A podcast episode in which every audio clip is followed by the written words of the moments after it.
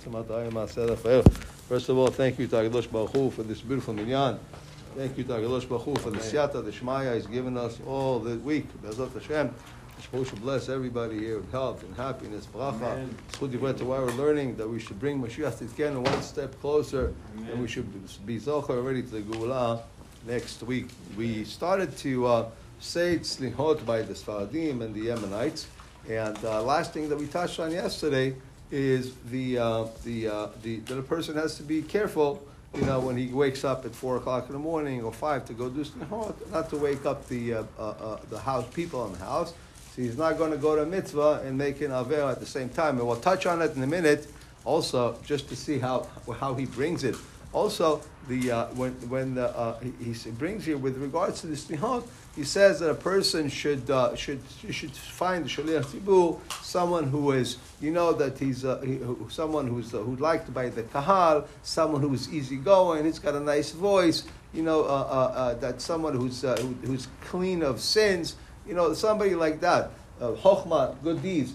But if you can't find somebody like that, you know, don't. He says, don't don't look for a guy to do slihot who's got like a really good voice and he knows the tunes, but everything else he's got doesn't have.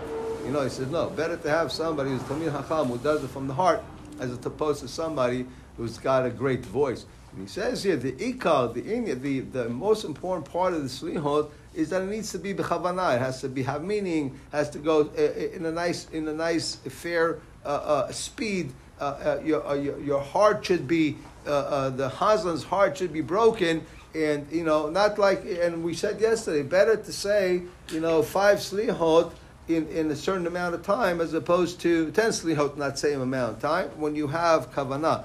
And one of the things that I say is and one of the things that I do is before Rosh Hashanah, before the Slihot, I already look at the book. Look at the book. Touch, uh, you know, look at the Slihot. Uh, uh, go over them. Look at the Tefillah of Rosh Hashanah already. Because not only that that's going to prepare you, but it's also going to ignite something in your heart. If you, you go over the Tefillah, you go, it's going to do something. If you're going to go over the Tefillot and you read some of them, you know, that slihot, it's got, it's got to do something for your heart, unless your heart is like a heart of stone or something, but it's got to do something. You know, so he says here, some, uh, so a person needs to, to, to really to have kavanah. Also, he says there's a couple of different minhagim, especially by some of the Sfaradim, is that when they do the 13 attributes, uh, that you they blow some, some they blow their shofar. He says here also interesting. He says he says, and this is really he's talking out to Israel or maybe in close communities uh, here. He says when the slihot are done early in the morning, like four o'clock, you know, three o'clock in the morning, five o'clock in the morning, obviously there's people sleeping. And he says here, if the tkiyot are close to neighbors and they're going to disturb the neighbors or the, the women with the babies, he says better not to do the tkiyot in the morning just so you don't uh, scare them in the middle of the morning and wake them up early to show you how important is ben adam lahaviro, ben a person to another person. You know, oh yeah, I want to do mitzvah. I'm going ho, but and I don't care about anybody else. No, no, no. He says, Habibi, that's not the way of the Torah. Bezat Hashem.